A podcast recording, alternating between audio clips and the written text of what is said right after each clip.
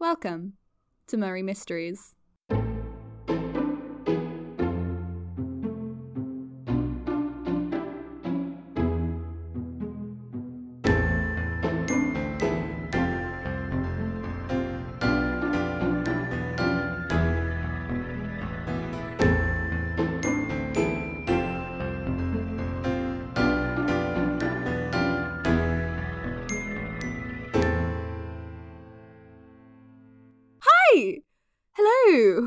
Howdy! Nope. Ah, welcome to this podcast. I'm Mina Murray, blessed with an alliterative name since 1996. By day, I'm an unemployed 20 something with a teaching degree, but by night, I, uh, I read old books, watch true crime shows, and do jigsaw puzzles with my boyfriend. and the crowd goes wild. I know, I know. I sound uh, sound boring. Honestly, I might be. You're probably thinking, everyone and their mother has a podcast nowadays. Why should I listen to this early onset grandma talk about her life as an employed jigsaw puzzler? If I were you, I probably wouldn't want to listen to me either. But, but, I can be interesting, I promise. I love learning about psychology and history and criminology and a lot of other things ending in E and, and I like sharing that knowledge too. Trust me, I did not get a teaching degree because I love spending all my time with kids and teenagers. I did it because I want to make them better adults. And for every 20 brats there are, there is one who's actually interested in learning stuff and listening to me rambling on about who came closest to catching Jack the Ripper. Weirdly, that primary school I did my placement in didn't ask me back full time. Something about topics appropriate to discuss with six year olds. Their loss. Honestly, the kids loved it. If that didn't convince you, you should know I also hang out with way more interesting people than myself. My boyfriend Jonathan is a solicitor. Yeah, that doesn't sound any better, but I swear he's fun. He's currently on a work trip to Transylvania, so clearly the job has benefits. He's been sending me a lot of pictures of his food on the way to his client's place, and he said he was going to record his trip for my podcast's travel segment.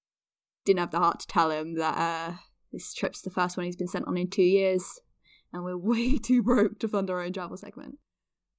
I guess we can always do some very illegal camping in the nearest park and pretend the ducks are exotic wildlife. Doesn't that sound exciting? well, beside Budget Bear Grylls, I spend most of my time with my best friend and my flatmate Lucy, who's probably the coolest person alive. She's really hard to keep up with in like the best way. Always has some kind of dodgy plan that will either turn out to be the best time of your life or a total disaster. No in between. One time, she took me to this rave in an old covered market where everyone was wearing vegetable costumes and they all played various remixes of Play That Funky Music. I almost lost an eye to an asparagus, but man, that was a fun night. Lucy met someone at the party and I ended up dating him for a bit. That didn't last very long. the tomato costume should have been a red flag, in my opinion.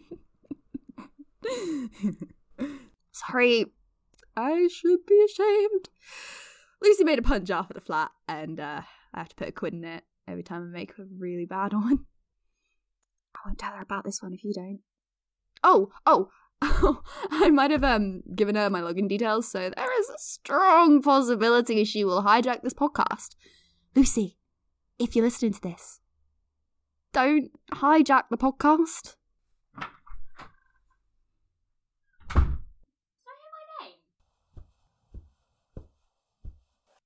You didn't tell me you were recording. You were out? Only for a bit. Did you wait until I was gone? You sneak. I needed silence, and you were getting ready to the entire discography of ABBA. Didn't you have a date? What? Um, no, just drinks. With someone who you thought it was a date? Hmm, maybe. So, what are you talking about? You, actually. Oh, great choice of topic. Are you telling them about The the, veg um, party, yeah. That was a that was a night. I wonder what that tomato is doing now. No, no, don't call the tomatoes. It's just a call. It couldn't hurt. Lucy. You deserve better than a toxic relationship with someone who doesn't even know a fruit from a vegetable. So what are you going to do? Not call the tomato. Good. Now you're either going to help me record this or you're going to get out of my room because you're very distracting. I get that a lot. I'll help you, of course. What's the next item on those little uh, notes of yours? um, I was just about to tell them how we met. Oh, good. Now they can hear it from both points of view. A dual perspective, if you will. Really milking that theatre degree there, aren't you? Well, what else am I going to do with it? Fair point. There's really not much to the story. Not much to it. It was a day for the ages.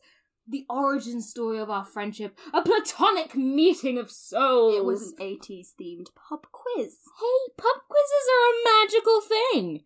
Anything can happen at a pub quiz. Case in point, meeting of souls. So it was the last day of Freshers Week, and I made myself go to this thing because I felt like I'd missed out on all the university mandated binge drinking. Mm-hmm. I went on a couple of campus tours, a couple of coffee crawls, but I couldn't bring myself to talk to anyone there. Lucy, on the other hand, was there with a gaggle of glamorous people she'd managed to gather around her like moths to a very sparkly flame. Was wearing that holographic dress, wasn't I? That was a good dress. I wonder what happened to it. um, you tore it in the back in third year whilst trying to prove you could do the splits to that um Brazilian exchange student. Oh, yeah, I remember that. I Anyway, I'm sitting there alone for, in a sticky booth hoping for a miracle, and this glittering ball of charisma comes up and says, You look like you know stuff! I'm very observant. You look smart and interesting and very sad and lonely. How could I resist? you just wanted someone who was sad enough to have seen every John Hughes movie three times. Well, joke's on me, because now I've seen them all too.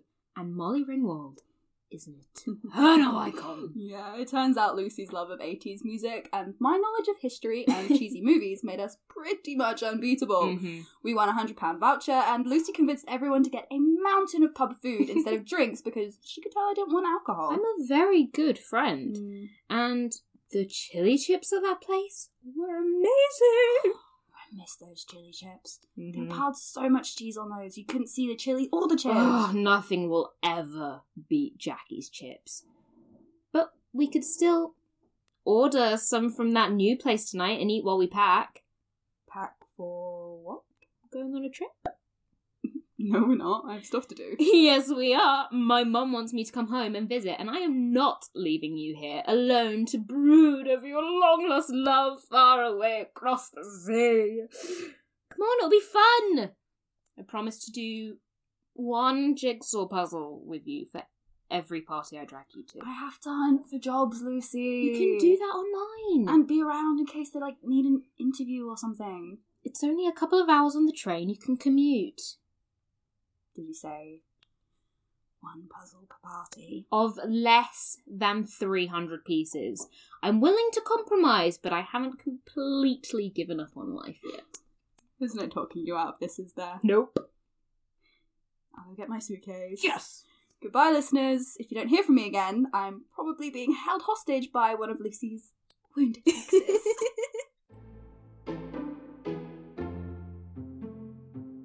Murray Mysteries is a Nove storytelling production. This episode was written and produced by May Tudyk and featured Drew Victory as Mina Murray and Megan John as Lucy Westenra. Original music by Sophie Kay. Thank you for listening.